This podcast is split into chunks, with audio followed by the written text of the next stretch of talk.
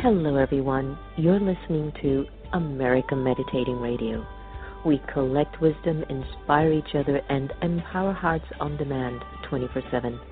I'm Sister Jenna, host of the syndicated America Meditating Radio. Join us as we talk one-on-one with leading experts who answer life's most compelling questions, because in the world of uncertainty, we need answers right here, right now.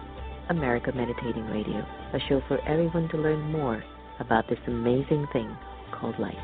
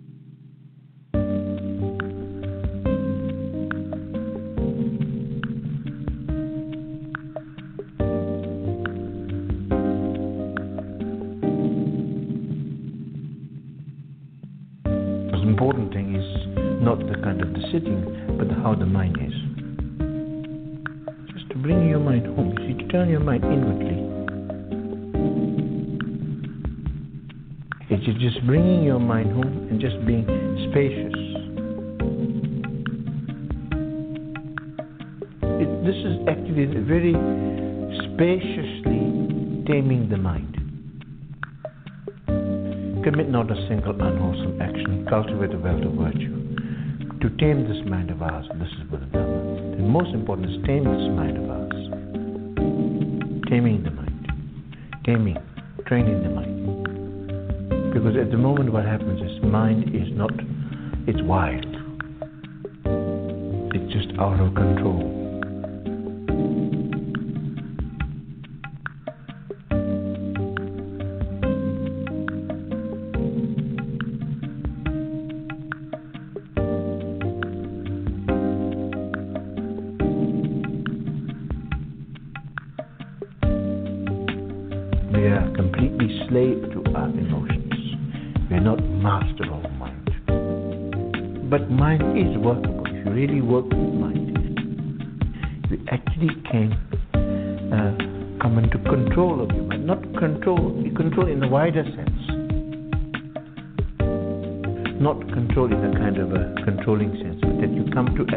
Understand the mind, so that you come to know the mind, you become the master of your mind.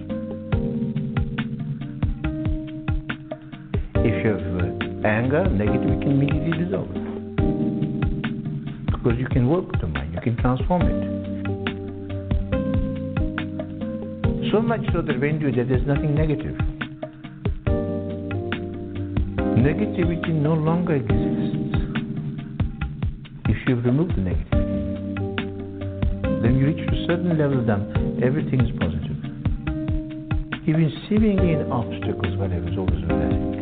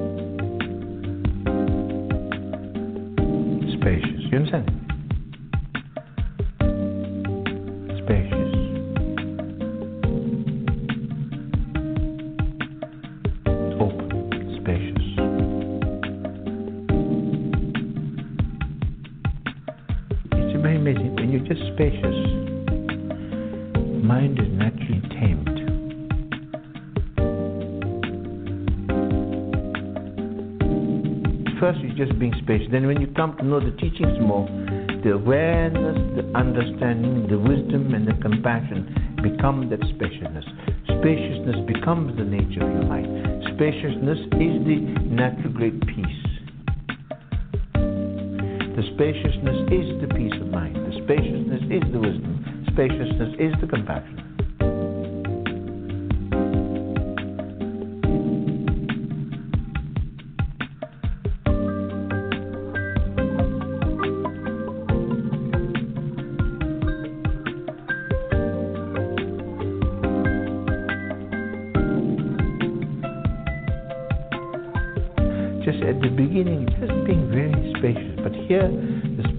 I'm talking about is very special. In one way, it's very ordinary kind of spaciousness, but in a way, very spacious, very special kind of spaciousness, which means spacious to everything. When you begin spacious to the environment,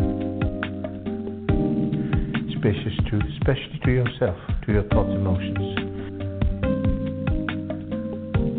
spacious to all the risings and non-judging. Non, how do you say, you don't really try to stop anything. You don't try to suppress anything, nor indulge in anything, just by being spacious.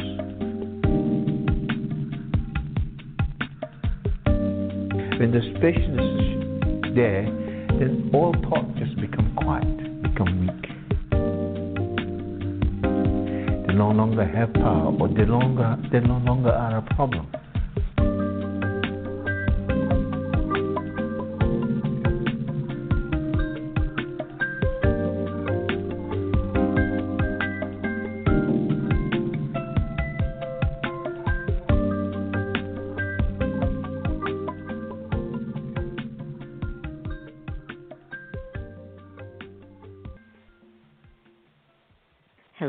Welcome to America Meditating Radio. That was Sogyal Rinpoche on Spaciousness from the Heartbeat Monique Rhodes album. Thank you so much for joining us today, and I hope your heart and mind are in a balanced state. I know that really, I think what we're really trying to achieve is just balance. Enough going outside of yourself and enough staying inside of yourself. It's a balancing act, knowing when to speak, when not to, knowing when to see enough and when to just close your eyes and become detached, knowing when to be fully, fully engaged and at the same token releasing and letting go. And all of that, if we can practice it over and over and over again, we begin to feel as if we're moving into a space of success emotionally, mentally, relationships, finances. It starts to work out if for some reason we're following those universal laws accurately. They begin to reveal that um, there is success when things are working out for you. And when things just aren't aligned and you don't feel the success is there, it also gives us a window to go inwards and ask the self some serious questions with the openness to learn and to grow and to make changes. Sometimes it feels safe to just keep doing the same thing with the same people. And then there's also an opportunity for growth, bringing the same people and the same things with you. Think about it. To keep expanding your capacity and to keep expanding what we might call our comfort zone is really a balancing act. It's the way of the soul. It is the way in which we can um, grow and definitely invite more abundance internally, externally. It's all connected to some universal concept. And if we have enough knowledge about a certain thing, we can find that the proof of that is things go in alignment, things function, things are working. I feel pretty confident about how to make a decision here, how to deal with my finance, you know, what things to get, one thing, what things not to get. So this is the age that we're in. It's it's so profound. Now, nowadays we're hearing a lot about the economy in America is doing much better than it has in decades. And I'm sure it is for many individuals that seem to know how to move money, how to understand money. And if we can gain more insights into this particular genre, then we can be a part of that, rather than to be the ones that maybe are just living paycheck to paycheck, or just struggling to pay the rent or to pay bills, to sort of understand how to make investments and to feel confident about investments, even though we know everything is a risk. But still, if I can just gain some, a little bit more insights in understanding the law of money, maybe my life will be a whole lot easier. So it gives me great pleasure to welcome our guest, Shelly Lombard. Shelly has over thirty years of experience on Wall Street, and after earning her M B A in finance from Columbia University, Shelly joined the leveraged buyout group at Citibank and worked on what was at that time the largest leveraged buyout in history. She spent the next twenty-five years specializing in investing in high-yield bonds and value stocks, and she invested money on behalf of Wall Street firms, including Chase Manhattan Bank, Barclays, and several hedge funds. But during the General Motors bankruptcy, if you remember that, Shelly was actually one of the most quoted analysts on Wall Street, appearing multiple times on C N B C, and she was frequently quoted in the New York Times, Wall Street Journal, and much more. She's currently an independent consultant who reviews investment ideas for a high-net-worth family and who is also brought in to train new hires at major Wall Street banks such as Goldman Sachs and Bank of America. And in addition, she teaches executive courses at Columbia University and the Wharton School of Business. She recently launched Mille Money dot com to teach investing to new investors, especially to millennials. Today I'm privileged to welcome Shelly Lombard to America Meditating Radio. So excited to talk with you, Shelly. Welcome to the air. Thank you. Good morning. It's, I'm glad to be here. Now, do you have any time with your busy lifestyle to actually meditate? um, very little, um, but I do. Um, I have very I little time, but I usually do it in the morning, um, okay. you know, as I'm getting up in the morning to kind of center and ground my day. Right. But one of the things, haven't you found that when you love what you do, it's a meditation? Yes, that's absolutely true. And so when I'm moving into a period where I'm really loving what I do, but you still yeah. need that, you know, that time in the morning, just kind of get yourself centered before your day starts.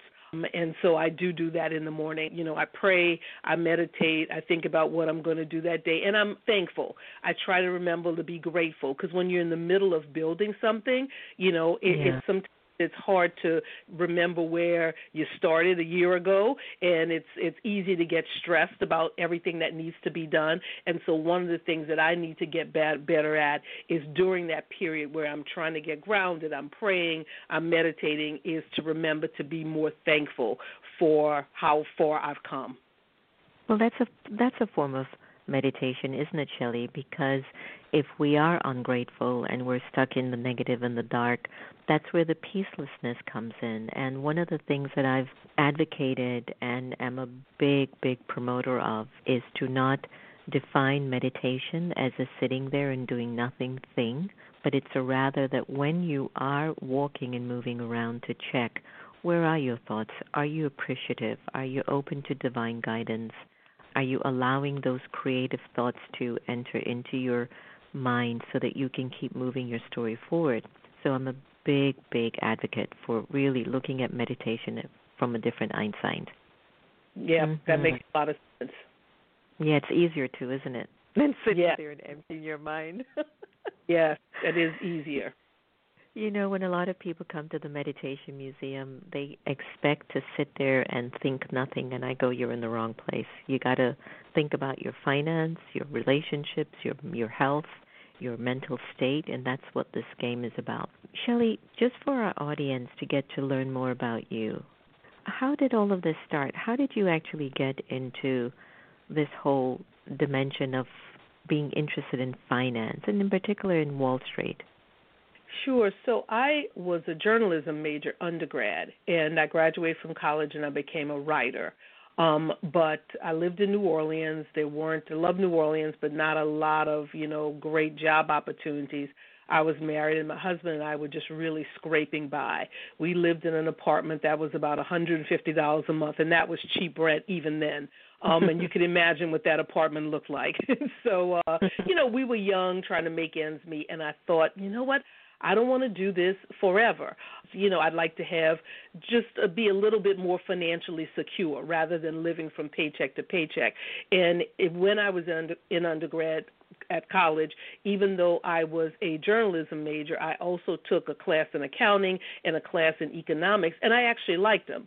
So I decided to go back to business school and um, major in, in finance, and I did. It was a real struggle for me because everybody else there had worked on Wall Street. They'd graduated from undergrad, gone to Wall Street, and then come back to business school, and so they knew a lot more than I did. So I was really out of my element.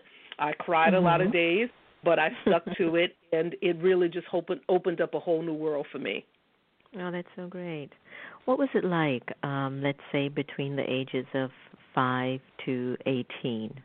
What was it like growing up for you? What was your environment like? What was your family like? Yeah, I had a pretty comfortable growing up. Um, my both my parents were teachers, and so, you know, at that time, you know, teaching was kind of a middle class, a solidly middle class, maybe even upper middle class environment. You know, I grew up in the sixties, and so, um, you know, I had a household where both parents had master's degrees. I mean, it was pretty, you know, focus was on education, and we were pretty comfortable. We didn't have everything we wanted, but I had everything I needed, so it wasn't a struggle growing up. Um, so I really wasn't focused on money. I wanted to do things like travel, et cetera, but, you know, I wasn't, I didn't have a background where we really struggled with money a lot. There wasn't an abundance of it, but we had everything we so you needed. Were comfortable. Beautiful to hear. In our country, you know, we've gotten such an interesting, I don't know, brand. Uh, we're stereotyped as if we're not supposed to, you know, people with beautiful complexion are not supposed to really excel in certain specific areas. And so when folks hear that, you know, we come from specific backgrounds and we're leading the way and charting the way in which um, we're not expected to, it inspires such a huge amount of younger kids who are just saying, I can do it too. So I'm I'm always very inspired by individuals who are just living beyond their capacity. You know, they're just really doing the work inside out and, and making a big difference. And a lot of times it comes from just where, you know, what we've been through and where we've come from that gives us that drive in life. You know what I mean? Yeah, my siblings and I often discuss what did my parents do to give us such drive. And mm-hmm. I, I think it was having uh, enough but not having too much.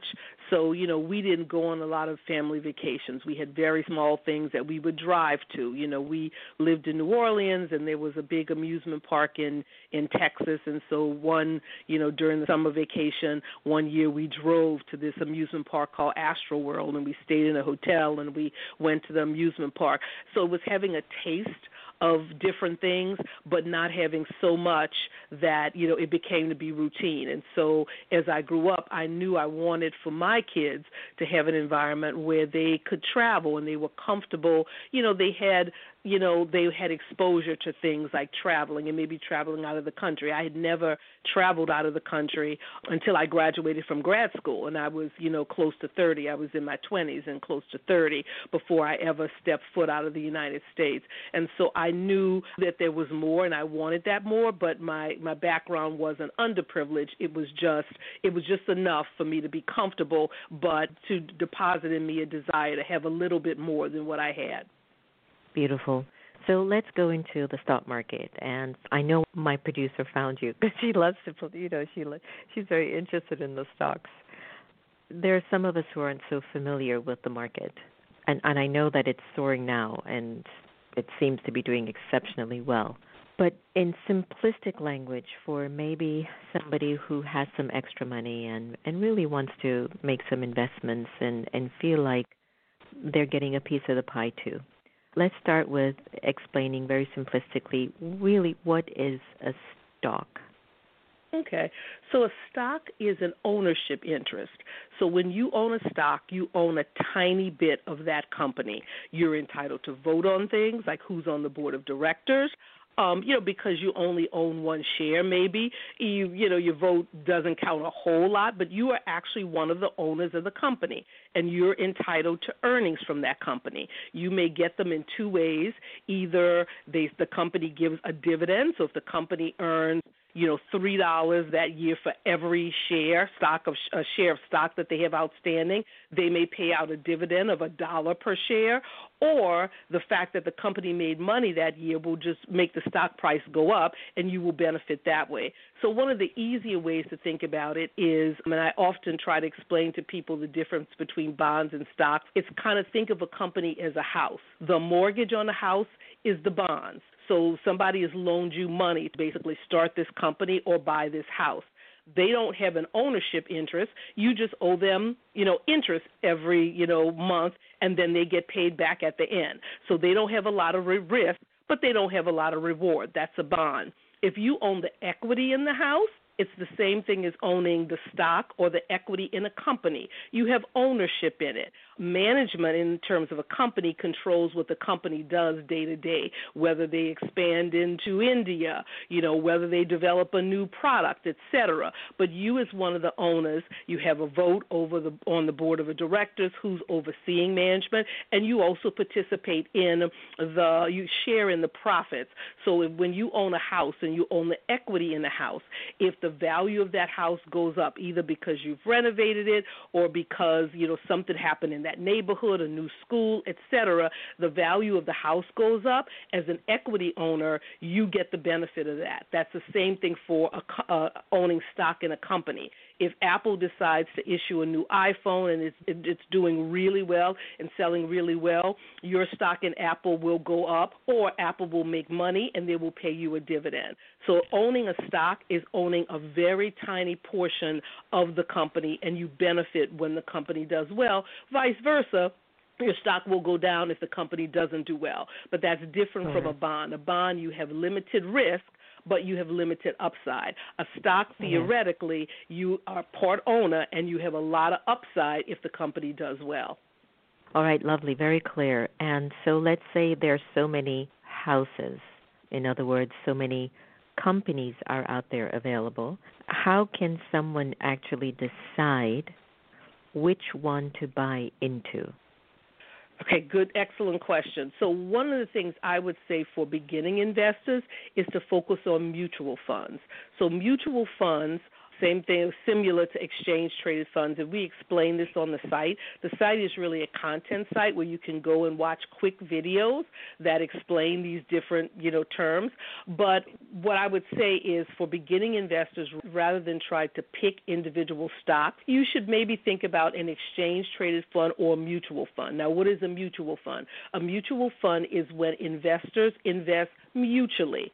You decide what type of stock you want, but the professional portfolio manager which particular companies to put the money into. So, for example, you can go to any number of mutual fund companies, Vanguard, Fidelity, you know, Raymond James, et cetera, and decide, um, you know what, I want to put money into tech stocks. You put your money in, a professional money manager called a portfolio manager decides which specific tech companies to buy. They may like Google but not like Apple. They may like Facebook but they may not like Netflix. And so you, you decide what type of stock. It may be a large cap stock, small cap stock, value stock, tech stock, emerging market stock, healthcare stock. You put your money into that fund and the fund manager picks the particular stocks. In terms of buying individual stocks, that's probably the second step, where you say, I'm going to, you know, take a look at individual companies. So one of the things we plan to do on the site is have a professional uh, analyst, the kind of thing that I used to be, the kind of person that I used to be, come on and give you the pros and cons of Tesla. People always want to ask me about Tesla and should they buy Tesla. Um, and so, of course, you know, everyone should buy Tesla. It's, it's helping it's, with the environment. yeah, I, you know what? I don't know from a valuation perspective whether you should buy Tesla or not, but the, the story is certainly interesting. They have some operating issues getting those cars actually out the door. But at any rate, what we hope to have. We won't cover every stock, but we'll probably cover, you know, the biggest, most popular ones. And so you'll be able to access a video, you know, frequently where you have where I'm asking questions, like you're asking questions of me, but I'm asking questions of professionals who focus on analyzing Tesla. And we'll be able to say, look, this is what you look for. I like Tesla for these reasons, and you can make your own decision. But that's when you're buying individual stocks. I would start out, if I'm a new investor, with a mutual fund or exchange-traded fund, and both of those things we explain. We have videos that explain what they are on the site. I know it's simple for you. It's like me teaching people meditation. I'm like, oh, this is all you have to do, and they look at me like blank, right? But... But let's look at, um, you know, you're starting with Mille Money dot com, and you have began this company or this business to help individuals to learn more about, you know, best investment or, or powers of investing. So give us a little insight into Mille Money dot com and what can individuals expect from it. Okay. So what we want to do is introduce A new, introduce beginning investors to investing, people who are interested in it. So we want to start with the basics. So we'll have a video up next week called How to Get Started. One of the things you want to start immediately is not necessarily investing, but building an emergency fund. So in other words, you want to put, you want to have a couple of months of living expenses in the bank.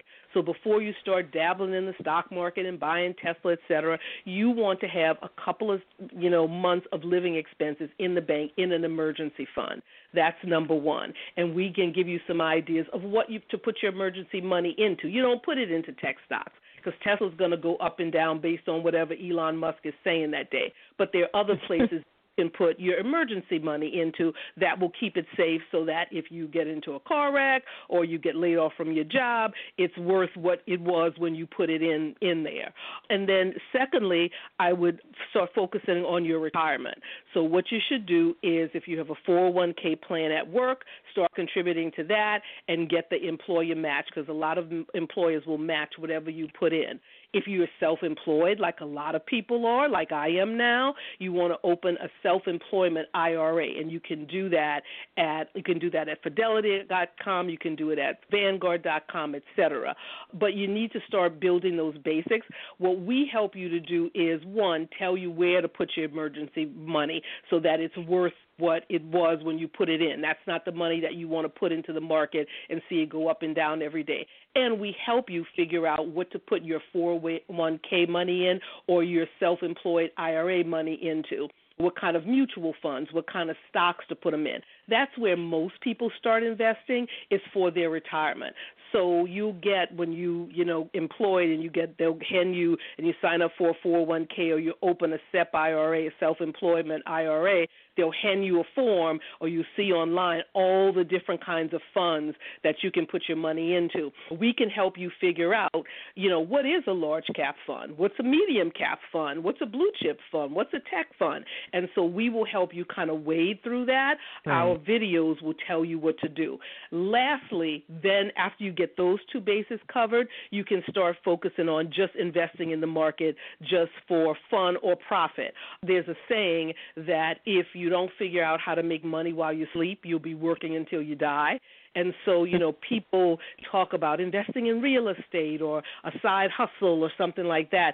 Everybody's not cut out to do that. They may not have the money to start flipping houses, or they may not have the energy for a side hustle, but everybody can start generating passive income in the market. So separate and apart from my four oh one k and my self-employment I R A, I invest in the market.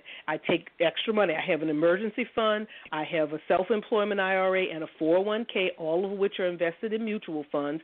And then I have some stocks that I just do for fun. That's step three. So think of it as a three-legged stool: emergency That's fund, nice. retirement funds, and then just investing in the market for fun and some extra income. Right. I guess that takes away the stress, because a lot of people tend to feel sort of um, an- anxious or overwhelmed when they think of investing in the stock. And I think perhaps they're going in with the consciousness or the attitude, you know, I might lose. You know, what if I lose this? And I don't think that's a good way to go into anything if you feel that way. I was just going to no, address please. that loss. One Go of the things me. I want to say is, you know, buying stocks is one of the few things that you can buy that you th- there's a good chance it's going to be worth more in five years than it is now. So for Christmas this year, instead of giving my kids gadgets, although, you know, they're gadget people, they love, you know, iPads, they mm-hmm. love tablets, et cetera, I know that no matter, you know, how nice a tablet or the new f- phone is, it's going to be worthless in five years. It'll probably be worthless in two years. It's definitely going to be worth less than I would. I put. But nobody stresses about buying those. We sail into the Apple store. You know, we buy that iPad. We buy that phone. We buy that Xbox. And we don't think about the fact that it's not going to be worth anything in five years. But we stress about stocks. So I totally understand why it's stressful, because you don't understand it and you can't really control it. And it's not in your hands every day like an iPhone is, and you can't really use it.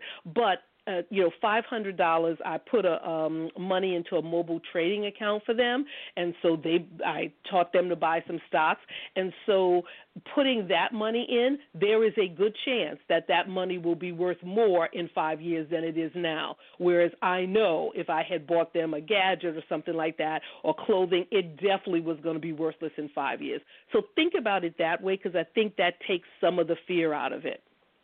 Can I tell you that's the greatest takeaway I've heard all year? No. That is such a fa- no. That is such a fantastic idea, and it's so spot on. What are your thoughts about penny stocks? Are they still a good investment, or is it just a waste of time, or it's just it's what it is, pennies? Yeah, I'm not a fan of penny stocks. So you have two Why? different. You have stocks that got beaten up and they drop down into your cheap territory, they're one dollar, two dollars, and then you have stocks that were issued as penny stocks. Penny stocks are not uh, stocks that do not trade on the stock exchange. There are a couple of different stock exchanges, and penny stocks don't trade on an exchange. They trade by what's called appointment. So it's almost like real estate. I have stock in this company that nobody's ever heard of. In order for me to sell it, I just can't pick up the phone and call a broker. I have to find someone who actually owns it. So penny stocks, that's different from a stock that, you know, was traded at twenty dollars and it got beaten up and now it's one dollar and twenty cents. A penny stock is the stock of a company that got issued at fifty cents or seventy-five cents. It's a really cheap stock, and it was issued that way. It's always been trading like that. Those don't tend to be very what we call liquid, and by liquid, I mean you can't easily sell them. So if you need the money, your broker or whoever you're working with is going to have to go out and find somebody who wants it. You can't just pick up the phone and do a trade. Uh, the other thing is, because they don't trade on an exchange, exchanges like the stock exchange, the um, New York Stock Exchange, require companies that are listed on the exchange to publish their financial statements so you know how the company is doing. With a penny stock, they don't trade on the exchange, so nobody is requiring them to put out financial statements. There's no transparency. So you don't really know enough about the company to make educated decisions. So I'm not a fan of penny stocks. Uh, there's a video of me online um, talking about Wolf of Wall Street and explaining what a penny stock is. It's not on Millie Money. It's just if you Google Shelly Lombard and penny stocks, it's just on YouTube. And so I'm not a fan of penny stocks. I would much rather put my money into something, one, that's traded on the stock exchange, and two, they are required to file, you know, regular financial statements, so I actually know what I'm I'm buying. I know how they did last quarter. Right, right. Gotcha, gotcha. Makes sense. So looking at the African-American narrative, we're finally getting a chance to be seen more in movies rather than just playing a specific part, which I don't want to mention, but we're being depicted as heroes, superheroes, corporate leaders, presidents of countries, which we were, but we just never were shown at that larger level. I've noticed that there aren't a lot of African Americans, you know, or even women, or maybe the millennials, for example, they're not really investing in the market. Is it because of a lack of knowledge, or is it just that they don't feel secure about it? What are your thoughts? Probably both. It's probably an, a lack of knowledge, and also, you know, it's not something you can control. So back to that iPhone example, you know, and I don't have anything against iPhones. I have one. But, you know, it, unlike that, your money that you pay for that iPhone is actually in your hand, or those, you know, red bottom shoes that you buy and they're actually in your closet. You know, when you put money into the stock market, it feels like, whoa, you know, where did this go? What I would say is I think that's changing a little but slowly. So, for example, you know, there's been a lot of discussion, you know, about Kobe Bryant since his untimely death. And, you know, one of the things that I've noticed about professional athletes now, Kobe Bryant, there was a big Forbes article on Kevin Durant about how they're actively investing, not necessarily in the stock market, although I'm sure they do that too, but they're investing in new companies. So that's the kind of investing you can do when, you know, you're worth, you know, hundreds of millions of dollars. So it's nice to see some of our the high-profile people in our community become active in creating wealth. Look, I would like to leave my kids something other than a stack of bills. And so I think, you know, as long as you have, there's a saying, you have money in your head but not in your heart, you know, I think that learning to invest and stretching out into that is something that we can do. I think there are more of us than we think. I go to, I went for the first time to a conference called FinCon, and it's uh, about people, it's for people who are in the financial services industry and who are entrepreneurs in that industry. And a lot of them are doing things like, you know, telling people how to pay down debt. So they're personal finance experts. How do you pay down debt? How do you save for college? How do you pay down, you know, your student loans, et cetera? And I was surprised at the percentage of African Americans there were there. I was shocked. Lovely. It probably, Lovely to hear. Yeah, it was probably thirty percent, maybe forty percent of the people who were there were African Americans who are in the financial industry. They may not be like me from Wall Street, but their expertise is paying down debt, or their expertise is saving for college. And so we're there. It's just, I don't say it's a well-kept secret. I don't think it's a secret, but we're getting there. Good. Glad to hear that. I think that the opportunities that have been taken away from a particular group of individuals in this country, if they could just keep gaining the information and the knowledge about it, then we can bypass so many of those restrictions that have been imposed, whether they were mentally imposed first, but then environmentally imposed, that we can definitely rise above it. You know, we often hear this expression called um, passive income. Have you heard about that? And if so, can you explain a little bit more about what it is and maybe why is it so important for us to understand? Right. So when I talked about the three-legged stool, emergency savings, and that's only, you know, a couple of months, and we have a blog post on how much you should have in emergency savings. And then the second leg is kind of retirement income, you know, where you're putting that into your four oh one k or your self-employed, you know, I R A. And then the third leg is kind of passive investing. And so, you know, passive investing, I, I love the quote, like, if you don't figure out how to make money while you sleep, you're going to be working until you die. And, and if you love what you do, maybe that's not a problem. But, you know, a lot of us would like to get to the point where we don't have to do anything and we can travel and spend time with family. You know, I'm eighty years old. I'm not, but, you know, when I get to eighty years old, et cetera. So passive investing is when you're investing in something and you're essentially making money while you sleep. So that could be flipping houses. That could be a side hustle, not where you're actually doing something, but where you are putting up content and you're making money from it. So you created a film and, you know, and it's it's selling, you know, and so while you're sleeping, it's selling in China and it's selling in India, and so you're making money. Everybody can't do that, but everybody can invest in the market. So, for example, a couple of years ago, I bought Home Depot stock. You know, the housing market was roaring back. People were buying houses, not to flip them necessarily, but to live in them. And, you know, where's the first place you go when you buy a house? You know, Home Depot. I think I bought Home Depot at forty-five dollars a share. It's like two hundred something dollars a share, two hundred thirty-five dollars. So I've made ten thousand dollars, fifteen thousand dollars on Home Depot. I didn't do anything. That money, I was making that money while I slept. That was passive income, so I didn't have to show up anywhere. I didn't have to punch a clock. I didn't have to break a sweat. That stock was just going up. So that's an example of passive income. That's something right. where I didn't have to show up to earn it, And so your money that's growing in your four oh one k or your S E P I R A, that's passive income, but it's nice to have, like my Home Depot is something I have in addition to that other stuff.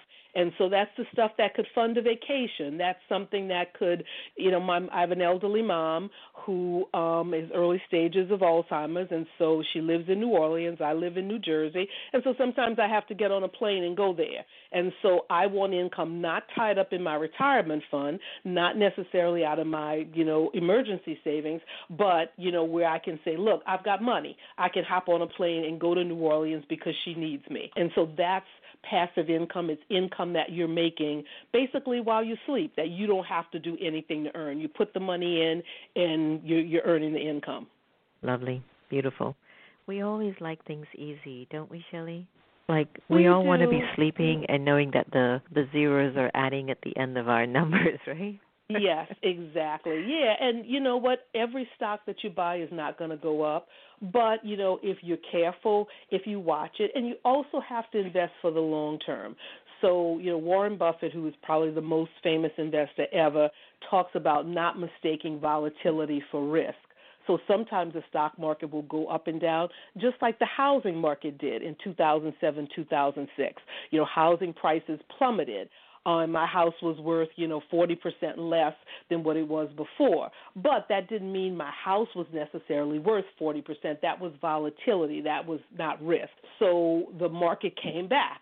And so that's the same thing with the stock market. Because it's going up and down, that doesn't mean your individual investment became riskier. So you really should invest with a long-term view. The time when you sell is when the story has changed. So, for example, my husband worked for the New York Times for years. And he was an employee, obviously, and they, they got a chance to buy stock at a discount. So we had a lot of New York Times stock, and I think it got up to fifty dollars a share. Well, everybody kind of knows what happened with newspapers. You know, nobody is – people are not reading them like they used to. They're reading them online, but the, the business model has changed, and a lot of newspapers have gone under. And so that was a stock that we probably should have sold because the story changed. So unless the story changes and the view of the company changes dramatically, you should invest for the long term, and that takes some of the, the fear out of it. So I've had that Home Depot stock probably for seven years now, maybe something like that. And so, you know, unless something really changes, I'm going to stay in it. Now, it probably is not going to double, you know, in the next couple of years because it's gone from forty dollars to over two hundred dollars a share. But, you know, there's nothing wrong with the company, nice, solid company. You know, interest rates are still low. People are still buying houses. I'm going to stay in it. So investing for the long term kind of takes some of the anxiety out of it. You kind of put it there and forget it, and you just kind of pay attention to the story. Unless it's something like the New York Times where the whole business is, you know, change, then you just kind of keep you invest in good companies and you hold on to it. So we come to a close, and thank you for all the information. I'm sure everyone who's tuning in has deeply appreciated what you've left them as a gift. There's a lot of conversation about the market now, about how well it's doing. Do you consider that it really is doing very well? And um, what are your thoughts about the way the market is moving right now? Yeah, so the market's been doing very, very well. It's on basically a tear. It's just been going up and up and up. So, you know, some of my Home Depot, some of the other, you know, good good purchases that I've made is not because I'm a genius. The market is just going up. So, you know, a rising tide, as they say, lifts all boats. But I, what I would say is if the market is caused for a correction, meaning it will go down, you know, ten percent or more. For millennials, that's an opportunity to buy. You know, I, like everybody else, was paralyzed in two thousand six, two thousand seven when the market collapsed. I was so fearful. The good thing I did, I did not take my money out. But the what I didn't do was take advantage and buy stuff. So the people who jumped in and bought – cheap, yeah, in two thousand six, two thousand seven, they made money. I didn't make money. I just held on to what I had, and it came up, and now it's beyond that. So I think one of the couple of things that millennials, advantages that millennials have is if the market does go down, it's a huge buying opportunity. It won't necessarily be good for people like me who are, you know, closing in on retirement. And so, you know, you don't want to see your money go down, you know, ten, twenty, let alone forty percent. But if I'm a millennial, look, Amazon stock is trading at eighteen hundred dollars, nineteen hundred dollars a share. People were able to buy that at four or five hundred dollars a share. You know, I doubt it will get back there again. But if it got to a thousand a share, twelve hundred a share, maybe it's a time to jump in and buy. And so that's an advantage that millennials. It will hurt those of us who are closing in on retirement, but it's an advantage for millennials. And one of the things I want to mention as we close is two apps. We do not, you know, represent them. We, you know, get any money for repping them or anything like that. But I just think they're helpful. Acorns is a mobile app that you can use to save as little as five dollars. I think it's five dollars a week that you can put aside, and they will invest it for you in index funds. And so it's just nice to build that discipline, even if it's a little amount of money. The other thing that you can do with Acorns is round up. So if you go out and you buy something, you know, you buy your, your morning coffee from Starbucks and it's four thirty-nine, they will take that other, what, sixty-one cents and invest it for you. They'll put, they'll actually take that sixty-one cents and they'll start to accumulate it for you. So my daughter, who's a millennial, uh, turned me on to Acorns, and it's amazing how fast that spare change adds up.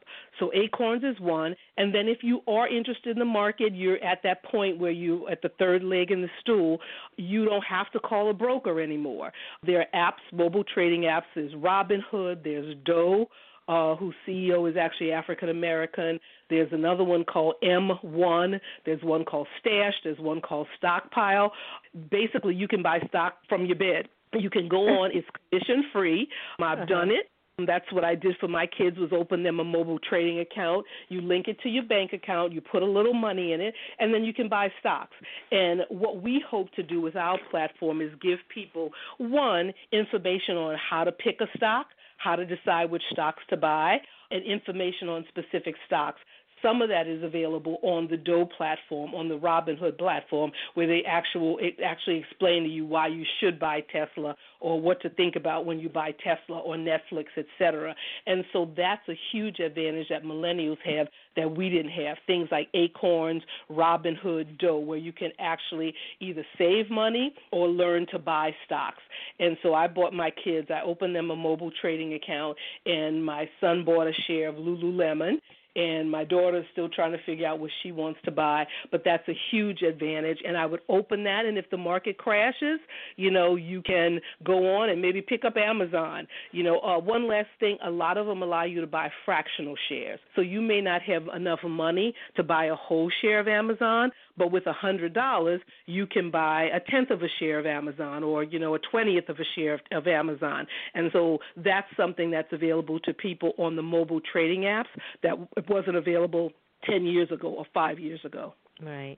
Wow. Well, you have left us with such a well of information and and content. So thank you so much.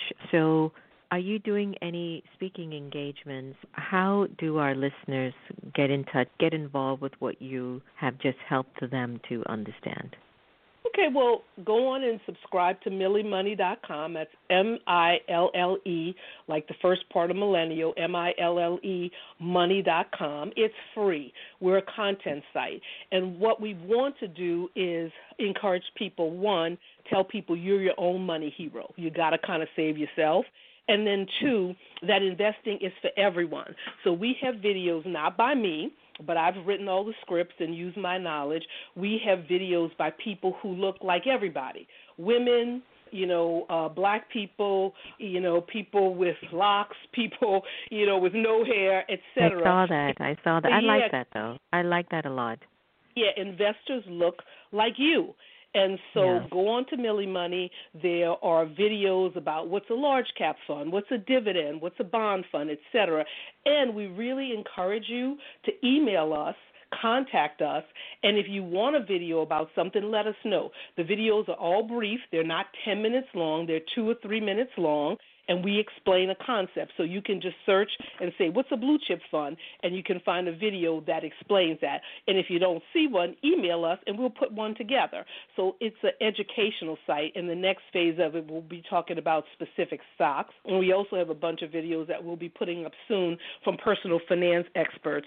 A lot of people are struggling with debt, et cetera, and we have, I'm not a personal finance expert, but we have some tips from personal finance experts on how to control your shopping habit, how to, you know, pay down that student loan debt. So it's really three things. It's all the different terms that you need. So if you get your four oh one k statement, you sign up for the first time, you're like, what the heck is all of this?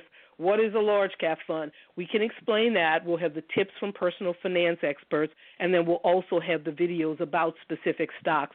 So just subscribe, and we'll send you the videos as they come up, or you can go to Millie Money dot com and look at them, and it's all free. Beautiful. Shelly, thank you so much for the richness of your wisdom, and um, it's just great. I would love to be able to maybe invite you to offering sometimes on occasion some segments of, you know, financial advice for our community that's listening in, because I think it could just help people to take away the emotional and mental strain of sometimes not having enough. And after having this conversation with you, you girl, you got lots of information. I think that you'd be awesome. So I'll definitely keep in touch. And thank you so, so much. And um, all the very best in everything that you're doing. Thank you. Thank you so much. Mm, take good care. Bye-bye. Bye-bye. So I hope you all were able to hold some of that information in. I like the way that Shelly broke down, you know, the difference between a stock and a bond, and it was so clear in terms of how we need to look at monies and stuff. And, uh, again, something we didn't really touch on, and maybe we can get her back to talk about it, but it's also the energy behind money, which I think might have come up very briefly at the end of our conversation about how to be able to manage it to not put yourself too much in debt. But, you know, maybe we already have enough and we don't really need to spend as much as we do. And so to think from that concept. So if you want some more information on Shelly Lombard, please go to Millie, M I L L E, Money, M O N E Y dot com. That's Millie Money, M I L L E, Money dot com for more information. Remember, no one can take away your happiness unless you give them permission, and we really are here to love each other the same. So let's do that, and remember, let's do our traffic control, which is to pause every hour on the hour to generate your own personal peace for the self for thirty seconds and to generate that peace in the environment. Here's Kristen Hoffman, Between the Veils. Take care, everyone.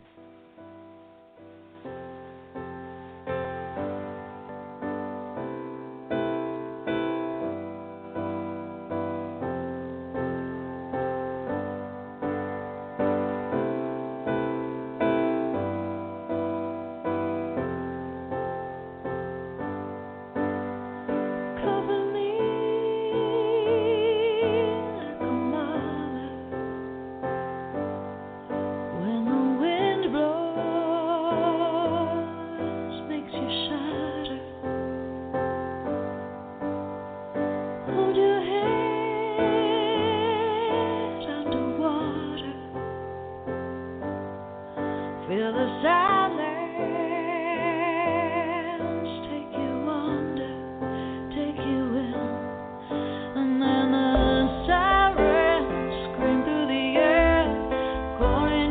to the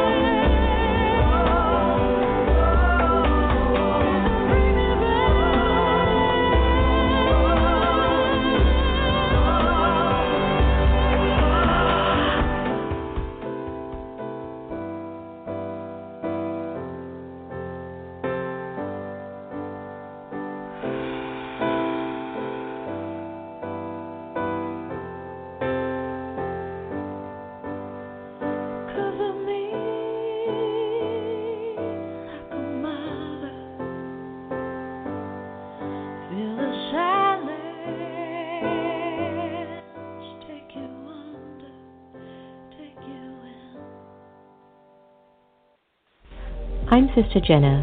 You've been listening to America Meditating Podcast. You can follow us on Twitter, Facebook, and subscribe to our YouTube channel. Did you enjoy that conversation? Because you can also listen to it on Spotify or in iTunes, twenty-four seven, anytime, anywhere. I do trust we all have inner power to become our very best. When we listen with curiosity to learn more, we grow. So thanks so much for tuning in, and do be easy on yourself. Take care.